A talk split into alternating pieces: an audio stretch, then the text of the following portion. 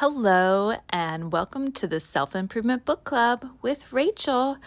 We are back this week with the book, The Empath's Survival Guide Life Strategies for Sensitive People by Judith Orloff.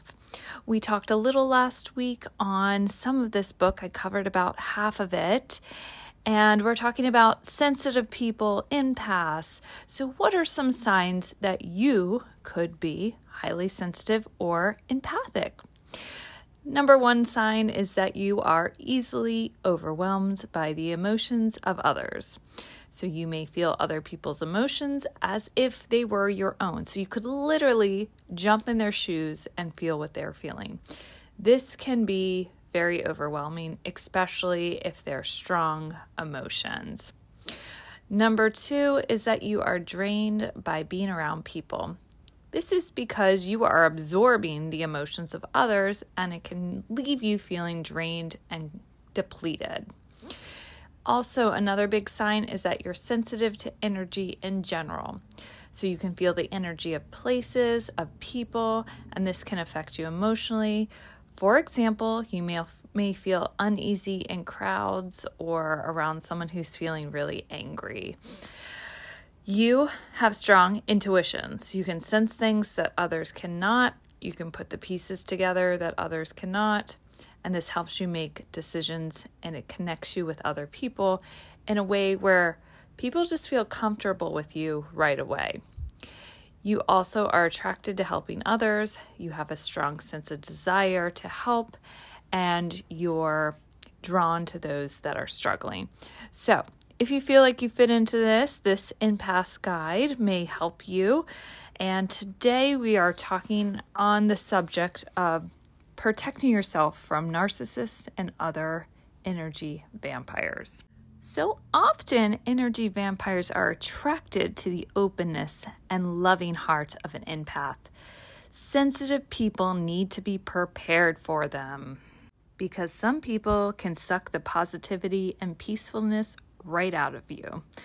And these are what we call energy vampires. So, in the book, it gives you some signs that you meet someone and how you can tell they are an energy vampire. So, if you're feeling tired and want to go to sleep, this could be a sign.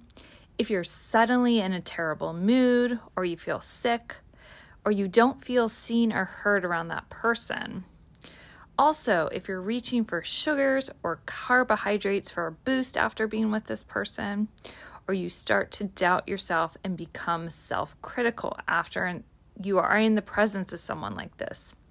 You also may become anxious, angry, negative, and you didn't feel like that before you were with the person. You may feel shameful, controlled, or judged. These are some signs that you are with an energy vampire.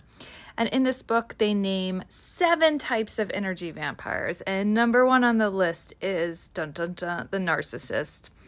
Now, I do think sometimes narcissist, that term is overused because it really is a rarer personality disorder. And I think we all have some traits of narcissism in some way. That doesn't make you a full blown narcissist. So, they of course, can be the most destructive to empaths, the narcissist. And again, in this book, they're referring to full blown narcissists, not simply people with a few characteristics. So, narcissists are people without empathy. So, empaths are people with a lot of empathy. So, they are on the opposite sides of the spectrum, which is oddly sometimes why they could attract. Because narcissists lack the empathy, they will sometimes do a lot of harmful things. And one technique is called gaslighting, which distorts the other person's perception of reality by intentionally setting up crazy making situations that they then question the person's sanity and react to them as if they were crazy. They also oftentimes rewrite the past or deny certain events took place, and sadly, sometimes empaths believe them. So, how can you protect yourself? Number one, lower your expectation of the narcissist emotional capabilities.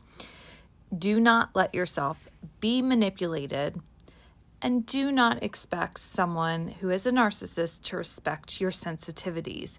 They are extremely cold people. Do not, the book says, fall in love with a narcissist, run the opposite direction no matter how attracted you feel. Try to avoid working with a narcissistic boss. But if you're stuck with a boss who's a narcissist, do not let your self esteem depend on their reactions. Another thing the book says is to stroke the narcissist ego. So you want to frame your requests in terms of how it can benefit them. And this is the only way to get through to a narcissist, unfortunately. If you can stop all contact, do so. Practice the cutting cord visualization that I talked about in the previous podcast, which was part one of this. And that is in a calm state, picturing a light connected to both of you, inwardly saying thank you for what you learned from the relationship, even if the lessons were hard. And then firmly assert it's time to completely break our bonds Next, visualize taking a pair of scissors and cutting the bond completely so you're free of these energetic ties. This visualization will help you release the relationship and remove any lingering energy. So, have that ready if you need to cut the cord with a narcissist friend, someone you are in some kind of partnership with, or a boss, or anything like that, a family member, or anyone else. And the other, number two, energy vampire is the rageaholic. This is someone obviously with a lot of anger and that yells a lot. And when someone yells or there's a lot of arguing, if you're highly sensitive, you can feel this inside of you and it can actually manifest as physical pain. So, this can be really hard to be around and it can be a lot of sensory overload to have loud noises, arguments, and anger around you. So sometimes people vent and sometimes people dump on you. So knowing the difference helps with knowing if you're around a rageaholic. So venting feels healthy and the time is limited. So when venting, you just stick to the topic. You don't keep repeating the same point. You don't blame. You don't fall into victim mode. You're accountable for your part and you stay open to solutions. So, venting can be really healthy. It's a little different than complaining. You're kind of letting things out and you're looking for solutions. And again, you're not going into victim mentality. So, dumping is a little different. It feels toxic and it can go on and on. Um, someone who's dumping can overwhelm someone else with many issues, so you're not staying on topic. They can keep repeating the same point over and over. They just continuously blame everyone else. They play the victim. They show no accountability for their part in the matter. They don't see anything in themselves that they could tweak, and they're not open to solutions. So, it, usually, energy vampires will dump versus vent. So, that's something to be aware of. And the book goes on to energy vampire number three, which is the victim. So, energy vampires with a victim mentality drain empaths with the mentality of the world is against me. So, not taking responsibility for any of the problems in your life can be this toxic way of going about things, and they are victims. So, this can be very draining. So, even though empaths like to be compassionate, they need to set clear boundaries and they can set those with compassion. Also, if you're talking to one of these people and you're getting drained, limit your phone call or time together to just a few minutes. Briefly say you support them and move on. The next energy vampire is the drama queen or king. These types of people drain sensitive people by overloading them with nonstop drama. This happened, that happened, and oh my gosh, and there are feelings all, all over the place. So, don't ask these people how they're doing because you really don't want to know. If you've already realized someone can be really dramatic, then maybe don't ask them. Also, breathe deeply. When a drama queen or king starts up, take deep breaths, stay calm, do not get caught up in their stories. Set, again, kind but firm limits. So, for example, you might say to a friend that keeps canceling your plans, I'm so sorry for all your mishaps, but let's not reschedule things until you you have your life a little settled down and and we can actually plan something.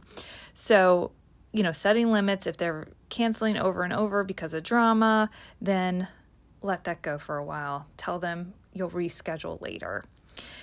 And energy vampire number 5 are control freaks or critics.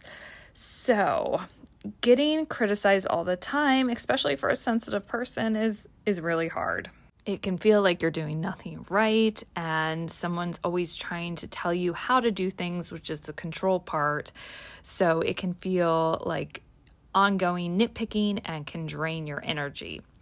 So you have to find your assertive side and tell this type that you are feeling defensive and defensiveness can shut things down. So make sure you say things like, I value your advice, but I think I want to approach this situation myself and do it my way.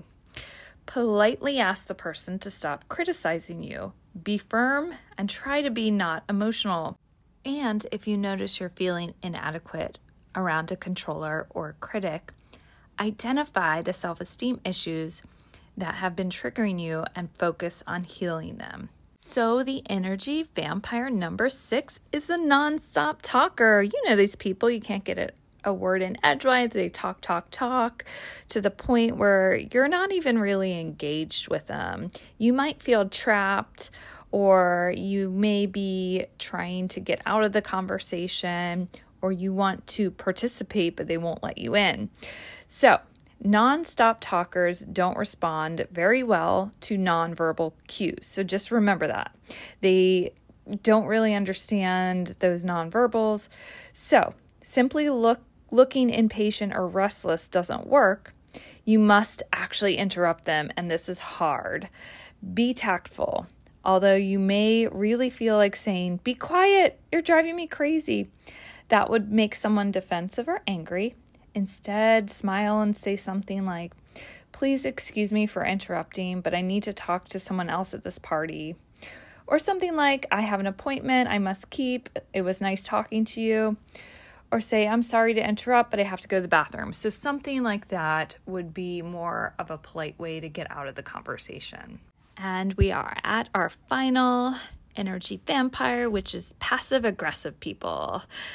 Yes, passive aggressive people express their anger with a smile. They sugarcoat their hostility, but you can intuitively sense their anger behind that pleasant facade.